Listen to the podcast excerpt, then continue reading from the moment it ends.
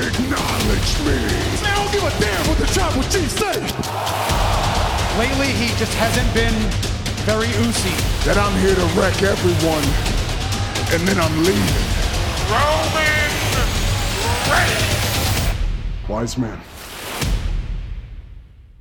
तो guys welcome back to the blood line on असली अखाड़ा आप स्पॉटीफाई पे यहाँ पे सुन रहे हैं thank you so much tuning in और अभी तक हमने अपनी सीरीज़ में देखा कि कैसे एक ट्राइबल चीफ बॉर्न हुआ, कैसे Roman Reigns top of the mountain पे पहुँचे। अकेले नहीं, अपनी फैमिली अपने कजन्स दी ऊसोस जे और जिमी के साथ। और काफ़ी सारे बड़े नामों को एज डैनियल ब्रायन जैसे नामों को हराने के बाद और the goat the greatest of all time John Cena को मनी इन द बैंक में हराने के बाद भी एक बीस्ट उनका इंतज़ार कर रहा था, जो कॉन्कर करने की कोशिश करने वाला था अब द आइलैंड ऑफ़ रेलिवेंसी को। तो अगर आपने अभी तक नहीं देखे एपिसोड वन और टू उसको आप जाके ज़रूर देखें। This is episode number three of the blood line Roman Reigns and the Usos win all the gold और अगला जो एपिसोड आपको देखने को मिलेगा एपिसोड नंबर फोर वो आएगा जनवरी ट्वेंटी फोर को। तो कुछ ही दिनों में स्पॉटीफाई पे सुन रहे हो फॉलो ज़रूर कर लेना। सारे पुराने एपिसोड्स देखते रहो, सुनते रहो और अपने कमेंट्स ज़रूर नीचे छोड़ना कि फेवरेट मोमेंट इस एपिसोड में आपकी कौन सी थी। और मुझे बहुत टाइम बाद ऐसा मौका मिला कि मैं चुपचाप रोहित को बिठाऊँ और मैं बोलूँ स्टार्टिंग में। तो रोहित है हमारे साथ यहाँ पे और रोहित, हमने लास्ट टाइम बात करी थी कि कैसे जॉन सीना हार गए और सामने खड़ा था ब्रॉक लेसनर वापस आते हैं सीधा स्टोरी पे क्या थी वो मोमेंट कहाँ पे अभी हम करंटली हैं?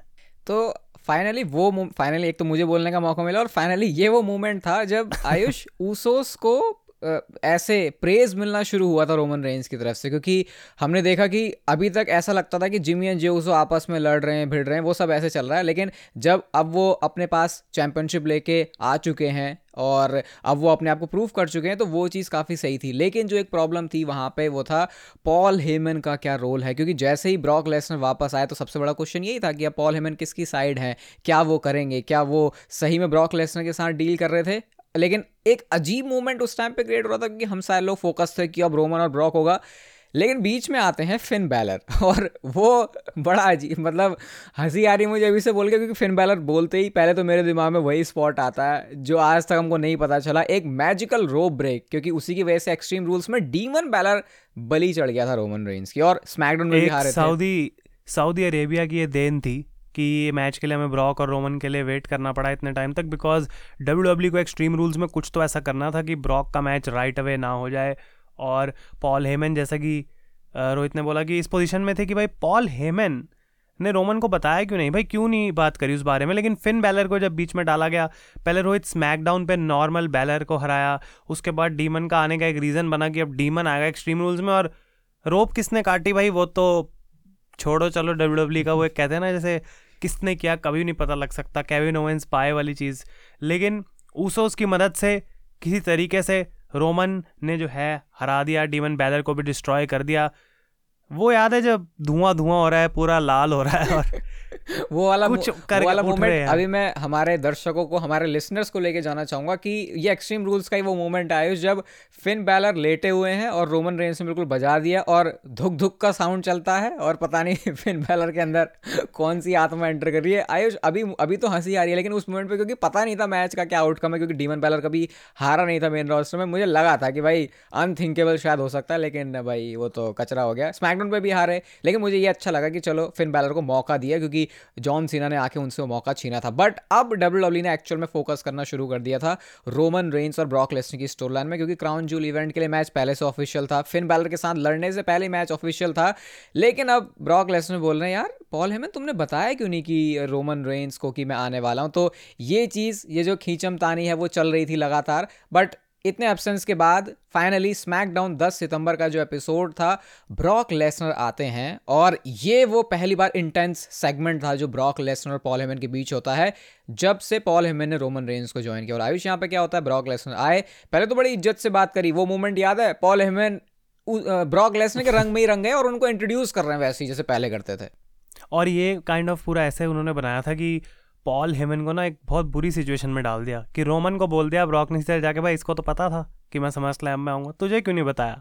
तो जब आमने सामने ब्रॉक और पॉल हेमन आए तो रोमन रेंज ने बोला, भाई, मैं यहाँ से जा रहा हूँ, तुम अपना सीन सॉर्ट कर लो, तुम देखो, तुम्हारा क्या चल रहा है? तो ब्रॉक लेसनर ने क्लियरली एक ही बात बोली कि, मेरा चैलेंज एक्सेप्ट करो, पाँच सेकंड में तुम्हें देता हूँ।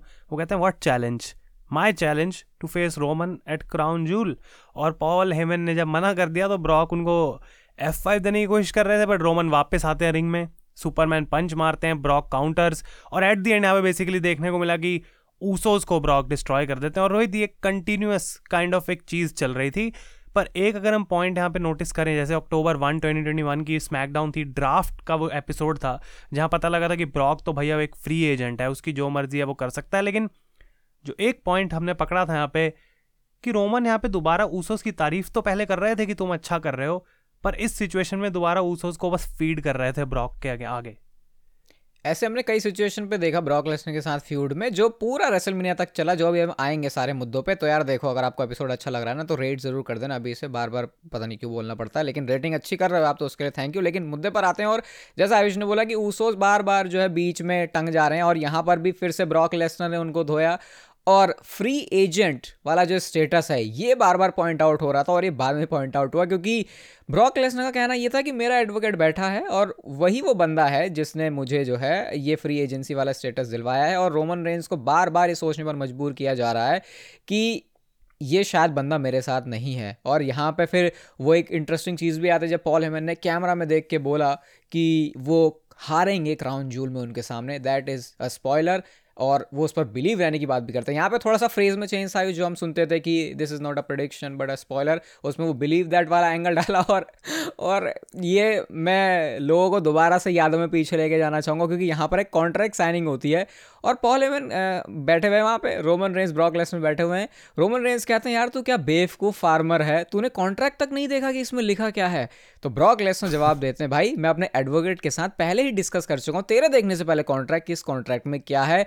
रोमन रेंस का मुँह खोला का खोला रह गया कि चल कह रहा भाई पॉल एवन है मेरी साइड तो ये पूरा ट्विस्ट था मतलब पॉल हेमन का पूरा ट्विस्ट चल रहा है यहाँ पे, क्योंकि रोमन ने बोला, भाई तुम मुझे क्या समझा रहे हो? जो अभी रोहित ने बोला कि बिल्कुल कैमरे में देखने को बोला पॉल हेमन को रोमन ने, और बोला कि ये बात ब्रॉक से बोल कि वो हारेगा क्राउन ज्वेल में।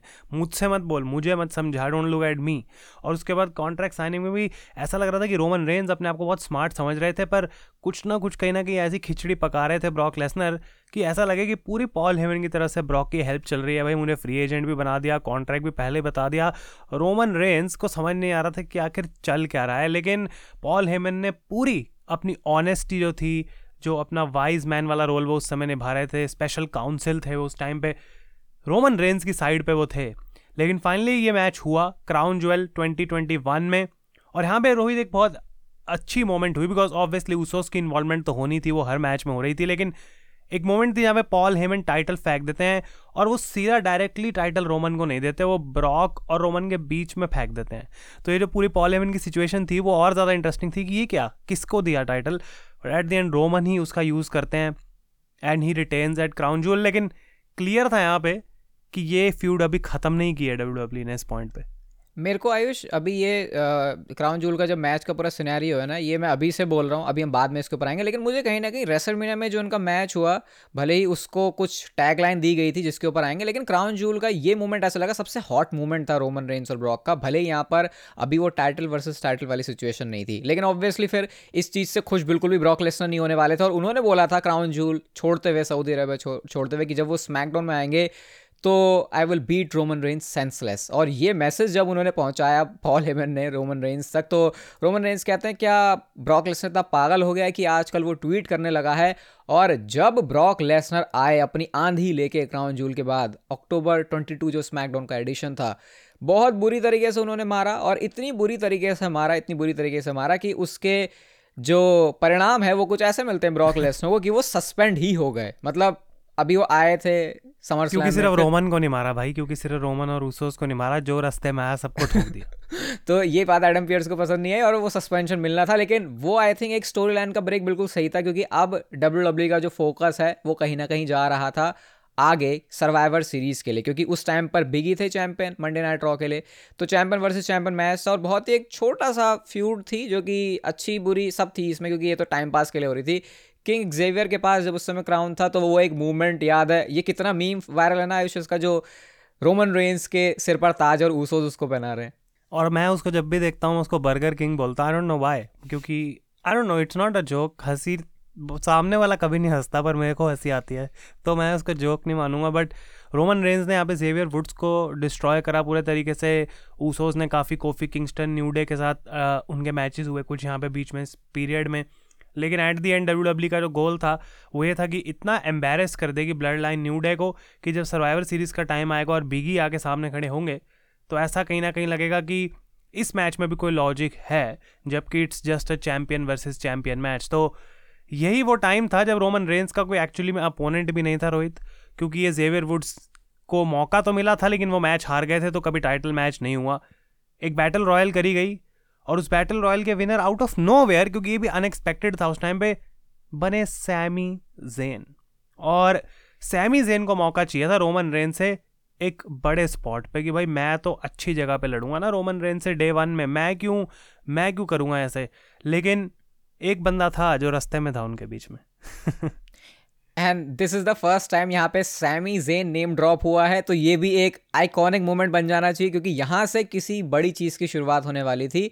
और उसके बाद एक कैनेडियन एक अल्फ़ा मेल और एक अल्फ़ा मेल वो मोमेंट आता है और उसको ये ऑब्वियसली जो हम आपके लिए इतना कंटेंट ला रहे हैं, हमने रिविजिट की चीज़ें और हमने जितना देखा हम उतना हंसे क्योंकि बैटल रॉयल भले ही जीत गए लेकिन उसके बाद जो स्मैकडाउन का शो होता है, वहाँ पे ब्रॉक लेसनर सैमी जेन को शो के ओपनर में ही बोलते हैं कि, भाई तू कर सकता है, तेरे में दम है, तू आज ही रोमन रेन से लड़। लेकिन सैमी जेन सोचते हैं, यार ब्रॉक तो हल्का बंदा है, इसको ले लेते जरा सरका लेते हैं इस साइड में। लेकिन ब्रॉक लेसनर ने फोर्स ही कर दिया सैमी जेन को कि आज ही तू तू लड़ेगा। और तीन दिसंबर का वो स्मैकडाउन का शो था जब सैमी जेन मैच करने आते हैं लेकिन वो बिल्कुल भी खुश नहीं थे और उनकी खुशी को और ड...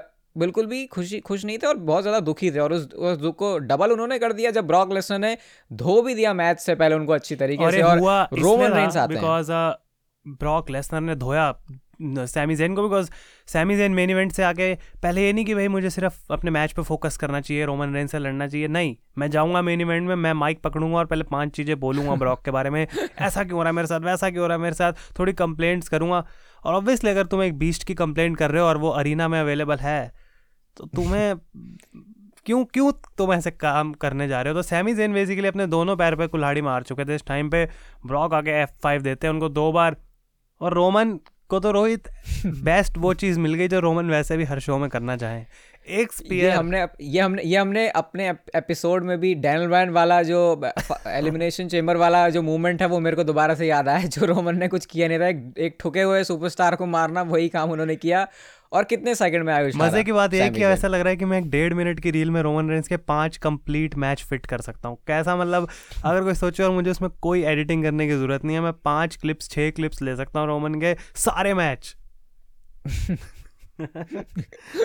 एंड वी सॉ सोलह सेकेंड का वो मैच और सिर्फ़ एक स्पीयर जिसमें रोमन रेंज का ऊआ करने का होता है दस सेकेंड का टाइम और स्पीयर मारने का तीन सेकेंड और तीन सेकेंड का काउंट और रोमन रेंज ने एक बड़े मुश्किल से जीते हुए बैटल रॉयल मैच में सैमी जेन जो नंबर वन कंटेंडर बने थे, उसकी बैंड बजा दी। लेकिन यहाँ से जो लगा था कि सैमी जेन के साथ जो चैप्टर है, वो तो बिल्कुल छोटा सा है, अब फिर से फोकस हो जाएगा। लेकिन जो चीज़ें टर्न आउट हुई और यहाँ से कुछ हमको हिंट मिलता है कि सैमी जेन का जो रोल है वो कितना इंपॉर्टेंट होने वाला है। दस दिसंबर का, यानी कि जो अगला ही स्मैकडाउन का शो था व्हील चेयर पर है सैमी जेन और ब्रॉक लेसन और सैमी जेन के बीच जो बातें हुई हैं जहाँ पे सैमी जेन बोल रहे थे कि यार दो बंदे मुझे लगे मेरे को कोई चाहता ही नहीं था ऐसा देखने के लिए। फिर से ब्रॉक लेसनर को ट्रिगर किया गया लेकिन ब्रॉक लेसनर ने थोड़ा सा हल्का हाथ रखा लेकिन पॉल हेमन ने जो आग लगाई थी ब्रॉक लेसनर के अंदर कि अगर ये आज से दो साल पहले वाला ब्रॉक होता तो ये हाल ये ये हालत में नहीं बैठा होता। सैमी ब्रॉक को यहाँ पे बोलते हैं कि भाई देखो सीधी सी बात है ब्रॉक अगर मैं तुमसे लड़ता डे वन में तो तुम इजीली जीत जाते ना। तो तुम रोमन से क्यों लड़ना चाह रहे हो? मेरे को मौका अगर तुम देते मैं रोमन को हरा देता। मैं तुम्हारी डिसरिस्पेक्ट नहीं कर रहा हूँ कि तुम रोमन को हरा नहीं सकते हो। और उसके बाद भाई इतनी बेजती इतना पिटने के बाद भी व्हील चेयर पर बैठे होने के बाद भी ब्रॉक लेसनर छुट्टी पर तुम्हें कैनेडा इन्वाइट कर रहे हैं। सैमी जैन कहते हैं नहीं नहीं यार इतना तो मेरे साथ नहीं। और ऊपर से पॉल हेमन ने बिल्कुल पंडित वाला काम किया जो हवन में उन्होंने कपूर फेंका और ब्रॉक लेसनर यहाँ पे भड़का। और ब्रॉक लेसनर ने वही व्हील चेयर पे ऑलरेडी टूटे हुए सैमी जेन को और तोड़ दिया। और ऑब्वियसली ब्रॉक को ये काम करना था, वहाँ सैमी जेन की नर्सिस की भी धुलाई हुई। और यहाँ पे एक और पॉइंट जो काफ़ी छोटा पॉइंट है मिस कर सकते थे हमें इजीली कि इसी स्मैकडाउन में मेन इवेंट में एक टैग टीम मैच हुआ था आर के ब्रो न्यूडे और ऊसोस का, कि भाई बेस्ट टीम कौन है? और यहाँ न्यू डे मैच को जीते थे और जे ऊसो यहाँ पे रोहित पिन हुए थे। तो ये कोई इतनी बड़ी पॉइंट नहीं है, लेकिन हमें ब्लड लाइन की स्टोरी में ज़रूर ये मेंशन करना पड़ेगा कि कहाँ पे वो हारे।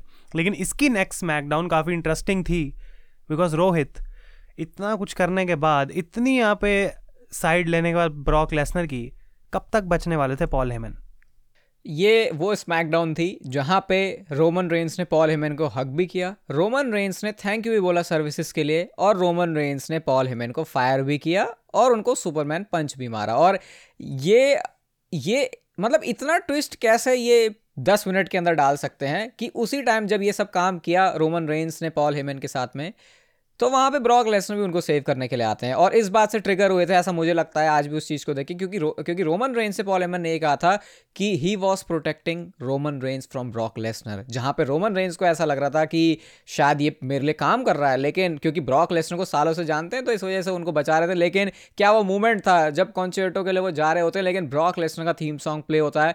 ब्रॉक लेसनर ने अटैक किया और उन्होंने अपने एडवोकेट अब वाइज मैन नहीं बोलेंगे स्पेशल काउंसिल नहीं बोलेंगे, यहाँ पे यहाँ पे बोलेंगे एडवोकेट को उन्होंने बचाया। लेकिन यहाँ पे एक ट्रेजिडी होती है, एक ट्रेजिक चीज़ होती है, जो कि इवेंचुअली बहुत अच्छी तरीके से निपट गई, क्योंकि डे वन के लिए मैच होने वाला था रोमन रेंस और ब्रॉक लेसनर का, और अब क्योंकि ब्रॉक लेसनर के साथ पॉल हेमन भी थे, लेकिन हमको पता है ये मैच कभी शो पर हुआ ही नहीं, क्योंकि रोमन रेंस को कोविड हो गया था बट अच्छी बात ये थी कि वो बहुत लंबे टाइम के लिए नहीं था बट अगर ये कोविड ना हुआ होता तो चीज़ें पता नहीं कितनी डिफरेंट होती होती, क्योंकि डे वन पे क्या हुआ था? एक फेटल फोर वे मैच में, जहाँ पे बिग ई अपनी चैंपियनशिप को डिफेंड कर रहे थे, वो एक फेटल फाइव वे मैच बनता है और उस मैच के विनर बन गए ब्रॉक लेसनर चैंपियनशिप के साथ। और ये मैंने इसलिए यहाँ पे मैं चुपचाप बैठा हूँ बिकॉज़ ये आउट ऑफ़ नो हुई चीज़। तो बतानी ज़रूरी थी कि क्या फॉर्मेट रहा वहाँ पे कि कैसे हुआ? क्योंकि डब्ल्यू डब्ल्यू e तो क्लियरली इस आइडिया से जा रही थी कि पता नहीं है कि पॉल हेमन क्या करेंगे और डे वन में रोमन का मैच होगा ब्रॉक के साथ तो कौन जीतेगा? बिकॉज़ अगर वो मैच एक्चुअली डे वन में होता तो बहुत बड़े स्टेक्स थे कि क्या होगा? क्योंकि रोमन हार तो नहीं जाएगा। लेकिन out of nowhere Roman Reigns got covid positive और ब्रॉक लेसनर रोमन रेंज का मैच कैंसिल तो ये रोहित बहुत अजीब नहीं था कि डब्ल्यू डब्ल्यू e ने ब्रॉक लेसनर की इज़्ज़त तो बचाई, लेकिन आई थिंक कहीं ना कहीं डे वन में उनको कुछ करना था खास बिकॉज़ ओरिजिनल एंडिंग उनकी जो थी वो हो ही नहीं पाई रोमन रेंज थे नहीं। तो भाई ब्रॉक को ही टाइटल दे अभी देखो इस इस पॉइंट पे ये भी हमको क्लैरिटी से नहीं पता लेकिन ऐसा उस टाइम हमको पता चला था कि अगर डे वन में मैच होता तो रोमन रेंस अपना टाइटल हारने वाले थे क्योंकि इतनी बार ब्रॉक लेसनर वैसे भी नहीं हारने वाले थे और उधर सेथ रॉलिंस के पास डब्ल्यू डब्ल्यू चैंपियनशिप आ रही थी क्योंकि बिगी को शो में हार नहीं था। तो पता नहीं अगर रोमन को कोविड ना हुआ होता तो चीज़ें कितनी डिफरेंट होती। लेकिन उसके बाद अगेन जो स्टोरी लाइन है वो पेस पकड़ती है क्योंकि रोमन रेंस वापस आ चुके थे उन्होंने कन्फ्रंट किया वो मोमेंट जब Paul Heyman Brock Lesnar Roman Reigns फिर से साथ में और ऐसा लग रहा है भाईचारा तो सबके बीच में है तो ये लड़ किस बात के ले रहे हैं? और बैड लक कहूँगा मैं तो इसको बिकॉज़ रोमन दस दिनों के लिए मुश्किल से गायब हुए और उसकी वजह से डे वन वाला मैच नहीं हुआ तो पिवेट करना पड़ा वापस इनको कि कैसे हम स्टोरी लाइन को बना सकते हैं, पर कभी ऐसा लगा नहीं कि यार स्टोरी में कुछ दिक्कत थी या फिर कुछ बीच में ब्रेक आ गया।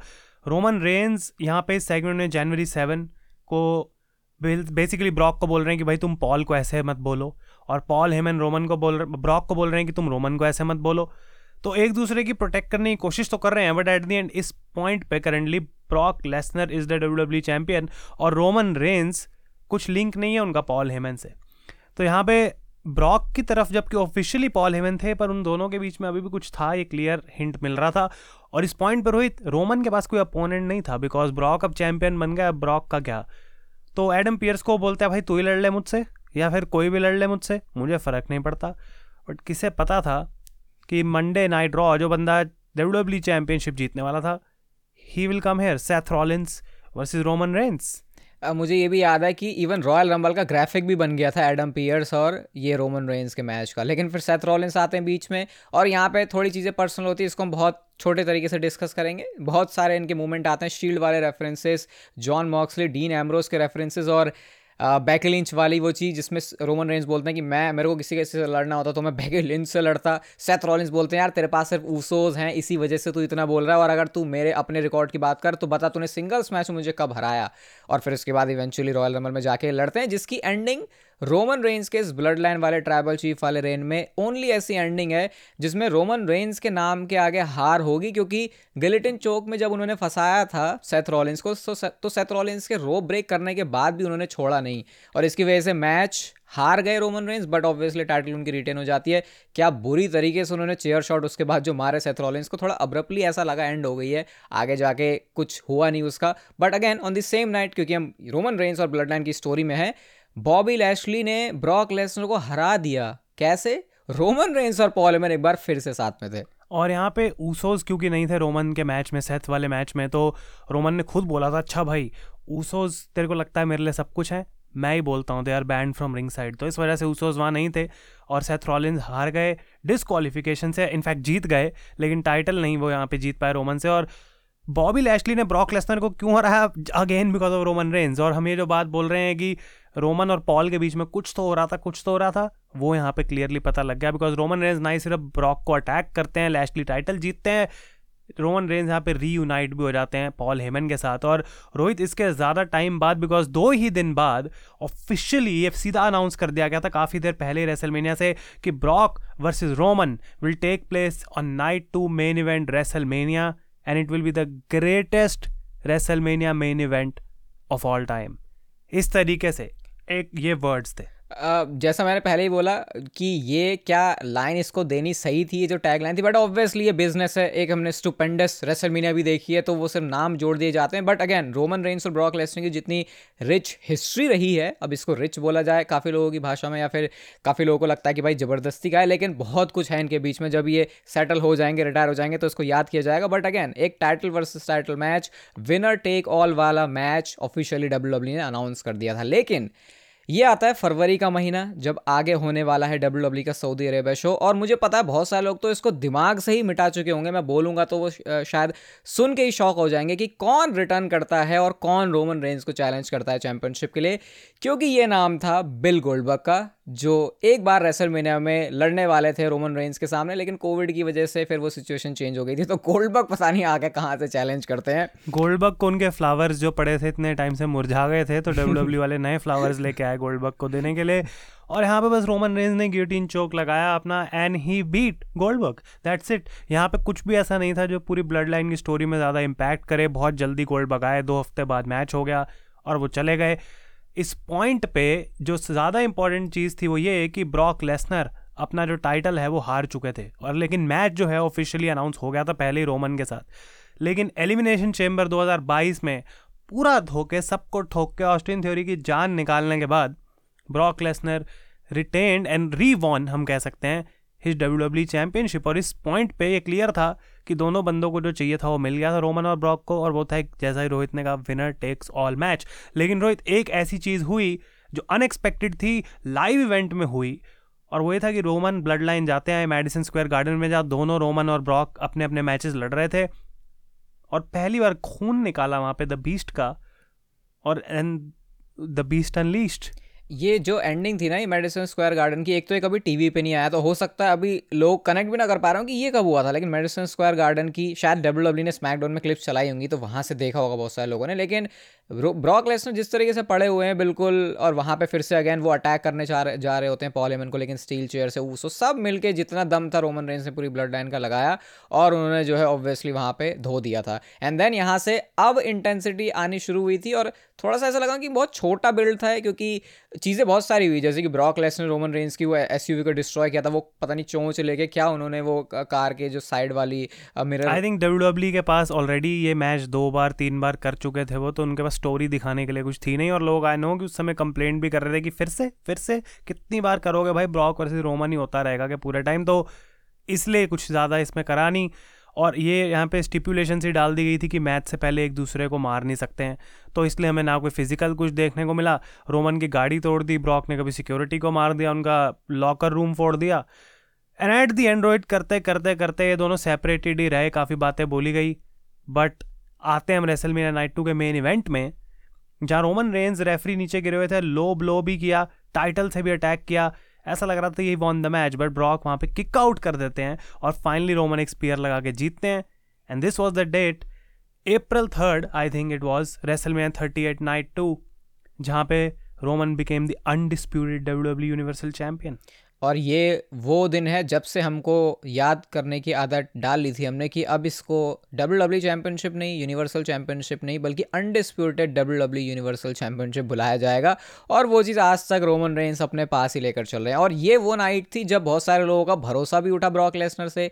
बहुत सारे लोगों को ब्रॉक लेसनर की जो डिफरेंट साइड देखने को मिली थी, बहुत मस्त अच्छा लगा। लेकिन अगेन उसके बाद से लोगों को लगा कि शायद इतना सीरियस नहीं है ब्रॉक लेसनर बट डेफिनेटली ये रोमन रेंस के लिए एक बहुत ही मेजर शो था। Greatest main event of all time इसे बोले या ना बोले, वो तो नहीं कह सकते, लेकिन डेफिनेटली रोमन रेंस के करियर का कह सकते हैं, ये एक हाईलाइटिंग पॉइंट ज़रूर था। बट अगेन ब्लड लाइन की स्टोरी है स्विच करते हैं और उसके बाद जो स्मैकडाउन का एडिशन होता है, आठ अप्रैल को रोमन रेंस कहते हैं, भाई, मेरे पास आ चुकी है चैंपियनशिप मेरे पास दो चैंपियनशिप हैं, अब तुमको भी ये काम करना है क्योंकि तुम ब्लड लाइन में बिलोंग करते हो और तुमको कुछ बहुत बड़ा करना है। और यहाँ से वो शुरुआत हो गई थी उस चीज़ की, उस मिशन की, जो कि रोमन रेंज चाहते थे मेरे भाई अंजाम दे, और वो था टाइटल्स को यूनिफाई करके उनका भी अनडिस्प्यूटेड चैंपियनशिप बनना। एंड आई थिंक और एक काफ़ी काफ़ी कूल चीज़ थी बिकॉज़ रोमन रेंज को ऐसा लग रहा था कि मैं तो सब कुछ कर सकता हूँ, मेरे को जब जो करना मैं कर सकता हूँ, लेकिन अगर मेरी पूरी फैमिली के बाद ऐसा हो जाए तो फिर कितना अच्छा हो जाएगा। तो उसे उस पर प्रेशर वो डालते जा रहे थे। लेकिन एक काफ़ी छोटा सा हिंट यहाँ पे हमें स्टोरी में मिला। सैमी जेन की हमने बात की इस एपिसोड में, लेकिन for the first time Rohit April twenty twenty two twenty twenty two को सैमी जेन ने रोमन रेंस को बैक स्टेज अप्रोच किया, उनको एक्नॉलेज किया पहली बार पहली बार। और इस टाइम पे सैमी जेन को द मास्टर स्ट्रैटेजिस्ट बोला जाता था। उन्होंने रोमन को जाके बोला कि भाई, मुझे तुम्हारी हेल्प चाहिए ड्रू के अगेंस्ट और अगर तुम मेरी हेल्प करोगे, मैं भी तुम्हारी किसी ना किसी वे में हेल्प कर सकता हूँ। लेकिन क्योंकि सहमी जैन के बारे में बहुत कुछ है बाद में हमारे पास बात करने के लिए in the future episodes May twenty twenty twenty two की स्मैकडाउन में ऊसोस ने रोहित एक ऐसी चीज़ करी जो आप और सीका द वाइल्ड समोवंस इतनी कमाल की टैग टीम वो भी कभी नहीं कर पाए। और आर के ब्रो को हरा के रोमन की हेल्प से by the way they unified the tag team titles ये जैसे बोला ना, बहुत कूल मूवमेंट था। रोमन रेंस जो चाहते हैं वो होगा और टाइटल्स को यूनिफाई करना ना फिर खुद, बल्कि सामने अपने भाइयों को भी वो चीज़ उन्होंने करवा दी। वो एक बहुत बिग डील थी। और I think officially officially officially यहाँ से पता चल गया था कि ये जो भी चीज़ कर रहे हैं रोमन रेंस पूरी ब्लड लाइन का ये कोई शॉर्ट टर्म के लिए बिल्कुल भी नहीं है, ये लॉन्ग टर्म के प्लान्स और इसीलिए हम अभी 2024 तक भी पहुँच चुके हैं और हम देख रहे हैं कि किस तरीके से ये जो डोमिनेंस है, वो चल रहा है ब्लड लाइन का और आई थिंक और मैं यही सोच रहा हूँ कि अभी इतना कुछ बोलने के बाद भी हम एक साल से भी ज़्यादा की स्टोरी हमारे पास और बताने के लिए बिकॉज़ कोडी वाला मैच कितना दूर है। लेकिन गाइस उस सब के लिए आप स्टे ट्यून रहो। नेक्स्ट एपिसोड में हम बात करेंगे हाउ द सैमीजेन या सैमी जेन का राइज कैसे हुआ? How he became the honorary Uso कैसे ऑलमोस्ट रोमन रेंज अपना टाइटल हार गए थे? लेकिन किसे पता था कि एक नया इन्फोर्सर एक नया मेंबर ब्लड लाइन का आ जाएगा, जिसका नाम है सोलो सिकोआ तो अगर आपको ये एपिसोड पसंद आया, यहाँ तक आपने सुना है thank you so much stay tune for episode number four I think जो कि आएगा जनवरी ट्वेंटी फोर को, कुछ ही दिनों में। अगर आपने यहाँ तक सुना है तो फॉलो ज़रूर करें रेट करें पॉडकास्ट को guys and will see you in the next episode